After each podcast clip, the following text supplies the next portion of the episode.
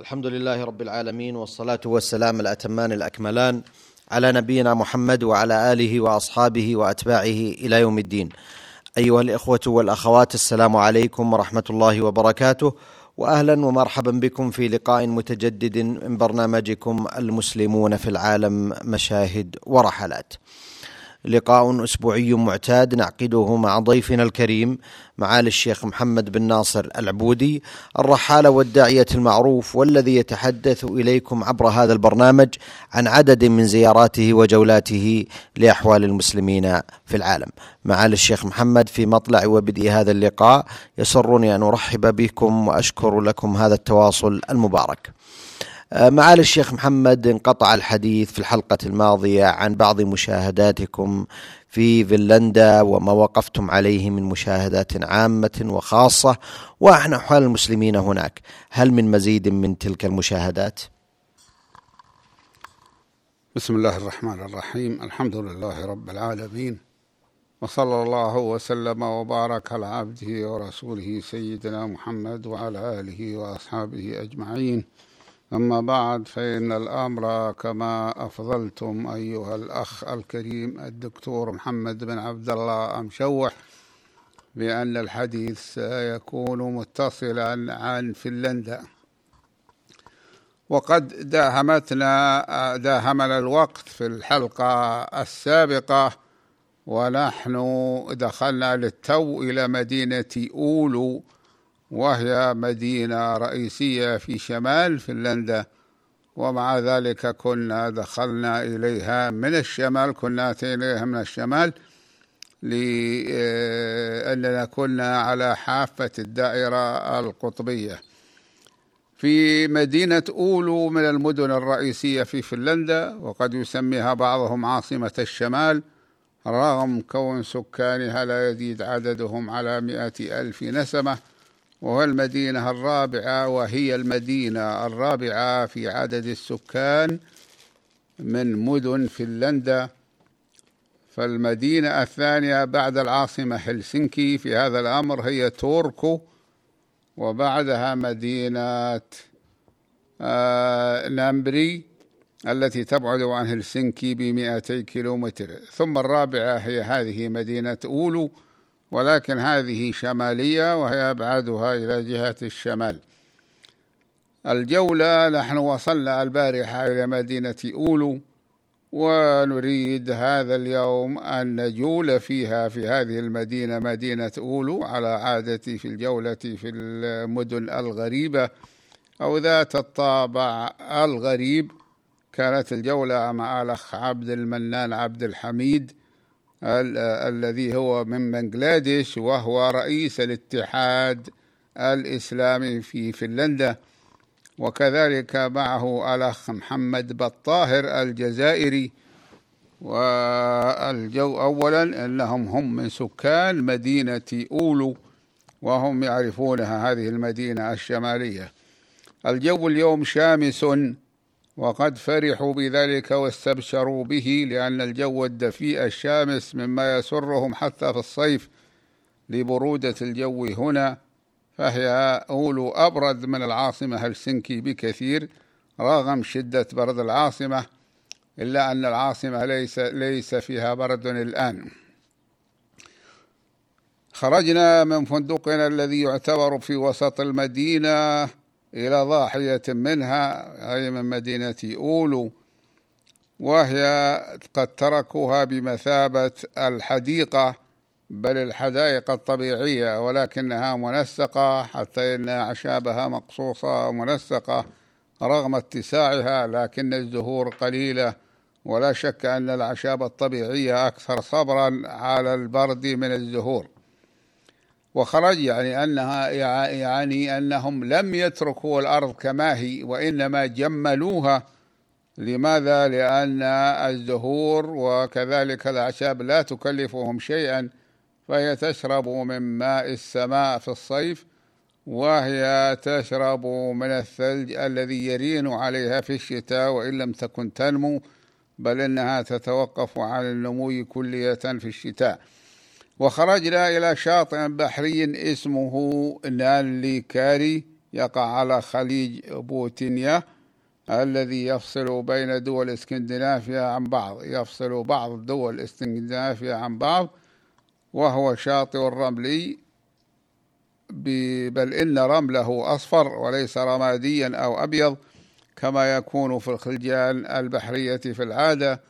وهذا الشاطئ الرملي يكون مثله ممتازا للسباحة في البلدان المعتدلة غير أن مجرد التفكير بالسياحة في هذا هذه البلاد الباردة حتى في الصيف مما يثير القشعريرة في الجلد لأن الهواء بارد جدا حتى إنه يماثل هواء الدائرة القطبية التي كنا فيها أمس. ورغم كثرة الخضرة في المنطقة فإن هذا الشاطئ ليس عليه شيء من الخضرة والسبب في ذلك أن أرضه مستوية بحيث تصل مياه البحر إلى كل هذا الرمل. وقد أخبرونا بأن هذا الشاطئ البحري تتجمد مياهه في الشتاء لكونها غير عميقة وهي في الأصل مياه خليج وليست مياه بحر الرئيسي كما هو معروف.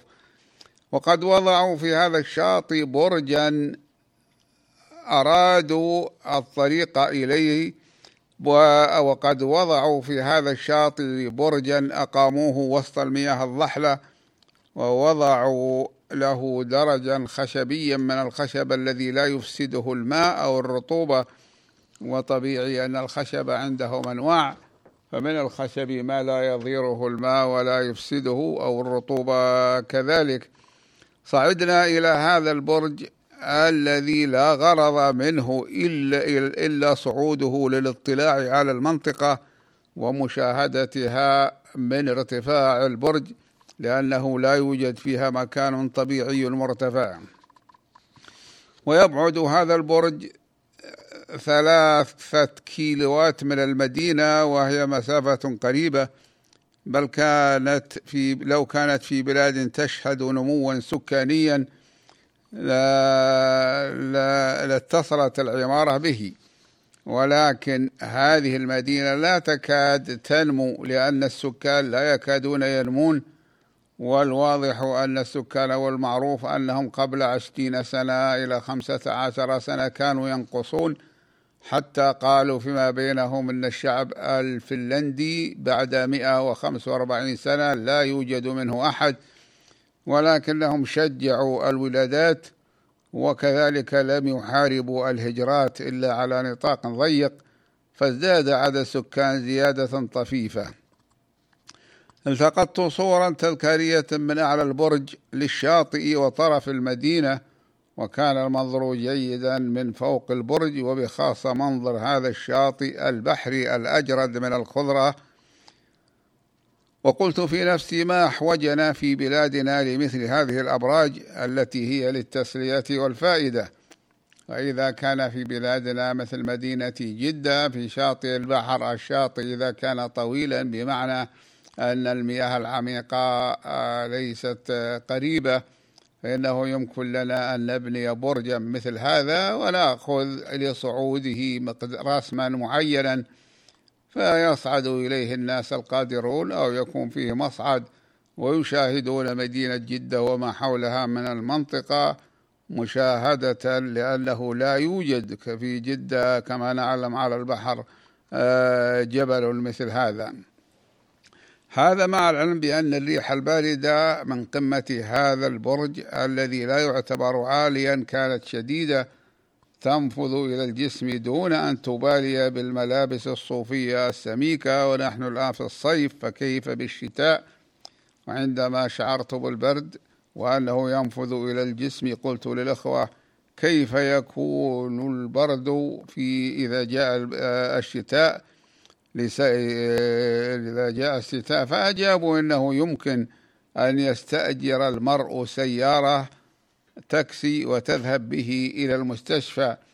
سواء أكان ذلك صيفا أم شتاء فإذا فحصه الأطباء ووجدوا أنه بحاجة بالفعل إلى عناية طبية دفع المستشفى ذلك إلى التاكسي أي يدفع أجرة التاكسي وعالجه.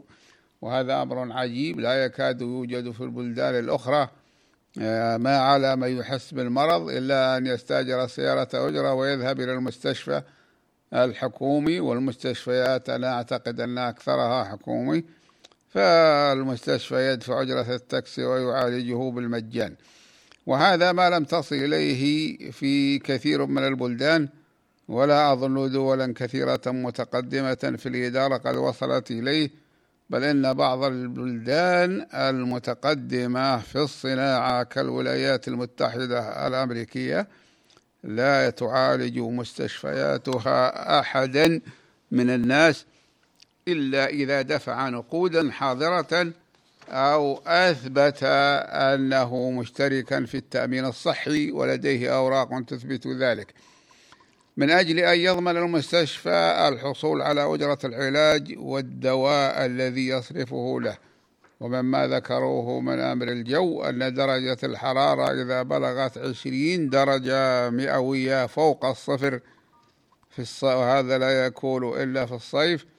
فعدوا ذلك أمرا مذكورا وشعروا أن الجر الحر شديد وفرحوا بذلك فرحا عظيما. وذلك أن ارتفاع درجة الحرارة إلى عشرين درجة مئوية في الصيف أمر قليل الحدوث عندهم. تجولنا في هذا الشاطئ البارد وفي حديقة بجانبه واسعة مجملة ومن تجميلها عندهم أنهم جلبوا إليها أكواما من الحجارة ووضعوها فيها لكي تعطي منظرا طبيعيا أو شبيها بالطبيعي.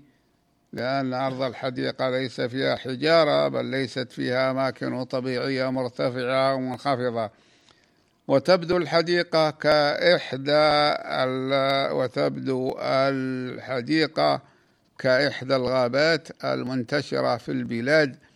وعجبت لذلك كيف يحرصون على الإكثار منها وهي موجودة يعني الغابات والأشجار طبيعية في كل البلاد. وقد عرفنا ما ذكرته من قبل وهو أن السويد قد حرمت قطع الأشجار رغم كونها كون البلاد بلاد السويد كلها أشبه بالغابة الواحدة وذلك محافظة على الأشجار فإذا اضطر شخص إلى أن يقلع شجرة أو فإن أو يستبعدها فإنه لا بد أن يغرس شجرة بديلة منها في مكان آخر. وإلا خضع للجزاء السيء من الحكومة. وقد صوروا جانبا من هذه الحديقة من أجل تحديدها تحديدا فني فنيا وإلا فإنه لا داعي للسور وذلك بأن أقاموا عليها أخشابا قصيرة على هيئة الألواح وغطوها بخشب منها ولكنه معترض مما أعطى منظرا جميلا فنيا من دون تكلف لوفرة الأخشاب عندهم. وتذكرت أن أثاث الفندق الذي نسكن فيه كله من الخشب. ليس فيه شيء غير الخشب سواء في ذلك السور والمكاتب وحتى أرضية الفندق هي من الخشب الصقيل وقد عالجوه حتى صار أنظف وأجمل منظرا من الرخام. وربما كان ذلك الخشب نوعا معينا من الأخشاب. لأنه لأن بأيديهم حتى صار كذلك. ثم عدنا إلى المدينة وهي مدينة أولو مع ضاحية رأيت في الأماكن المكشوفة منها أعشابا طبيعية مزهرة منها الزهور الأرجوانية اللون التي أسميتها زهور سيبيريا في الصيف لأنني رأيتها تكثر في سيبيريا أكثر من غيرها. مع أن المنطقة كلها حدائق ملتفة وكما قلت إن الحدائق لا تكلفهم شيئا هنا لأنها تنمو طبيعية ولا الأشجار والنبات ينمو طبيعيا ولا يحتاج إلى حماية من عبث العابثين أو إفساد المفسدين لأن الشعب متعلم يقدر المحافظة على مثل هذه الحدائق ولا يمكن أن يعبث بها. وهذا من الفوارق ما بينهم وبين البلدان التي يسمونها نامية وهي البلدان الناقصة النمو. ثم وصلنا إلى نهر أولو ويسمونه أولو يوكي ويوكي نهر بلغتهم. ونلاحظ أن المدينة اسمها أولو والنهر اسمه نهر أولو.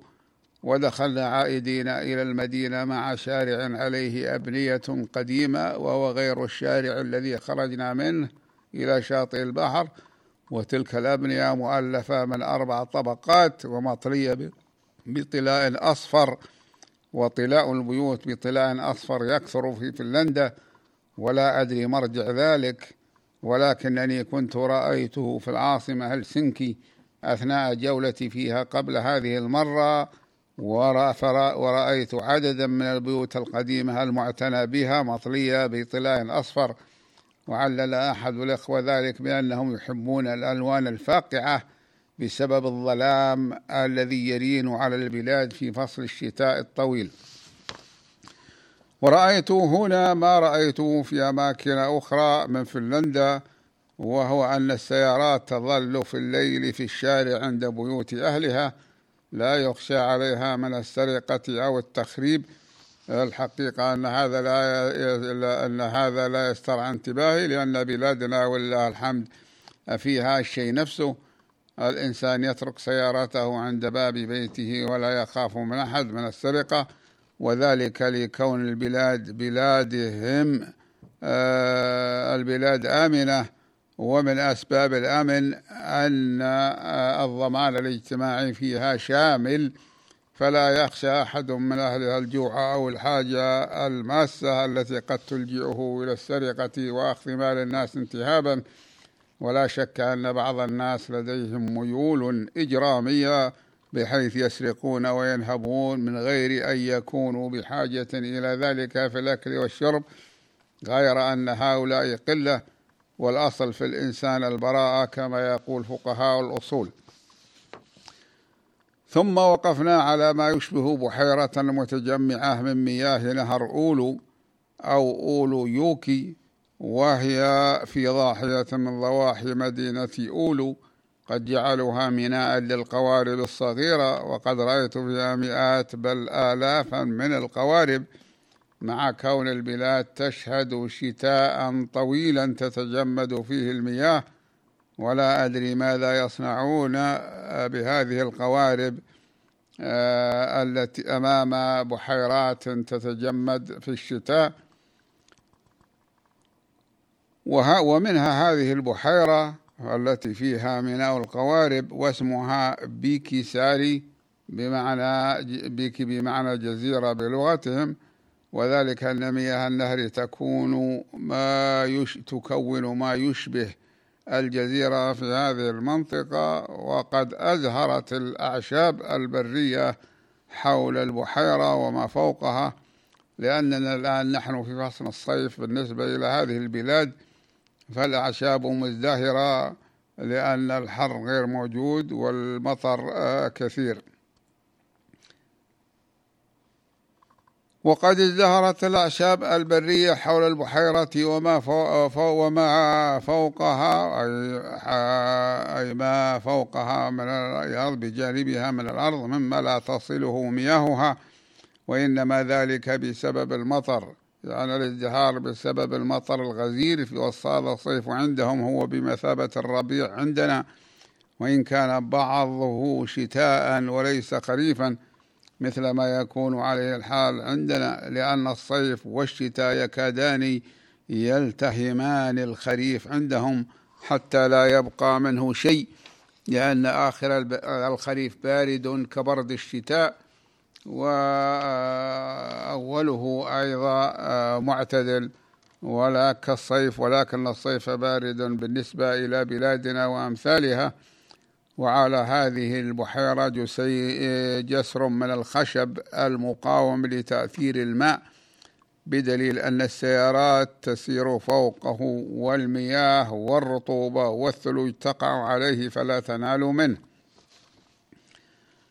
الساحة والميدان الفنلندية يسمونها طوري.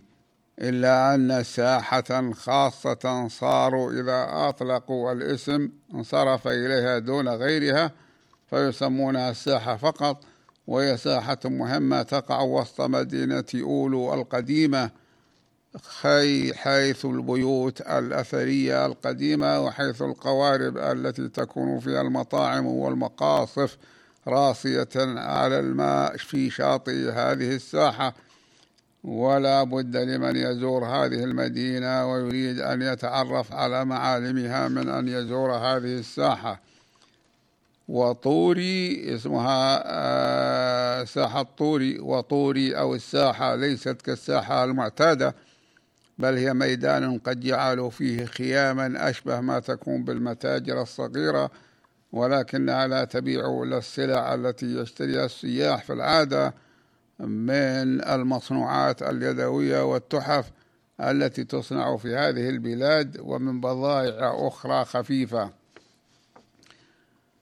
وفيما عدا ذلك وفيما عدا ذلك فإن المطاعم بعضها يبيع الأطعمة فيها مطاعم صغيرة بعضها يبيع الأطعمة الخفيفة العاجلة كالبطاطس المقلي والسمك.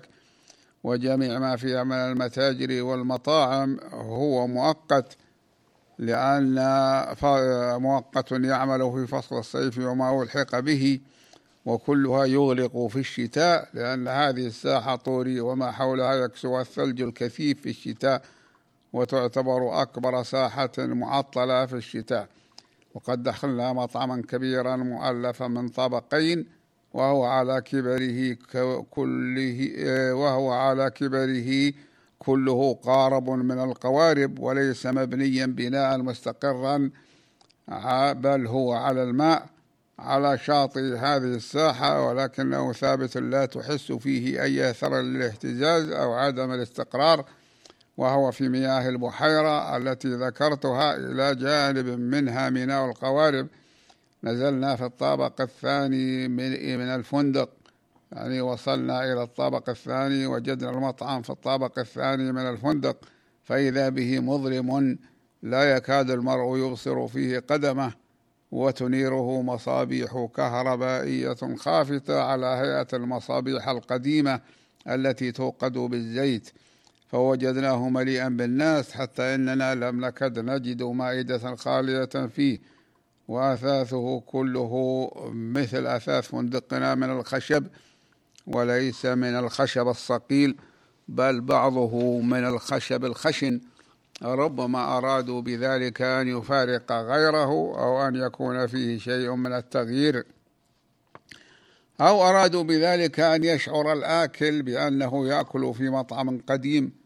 وجميع العاملات فيه من النسوة المهذبات التي آه، من النسوة من النسوة المهذبات.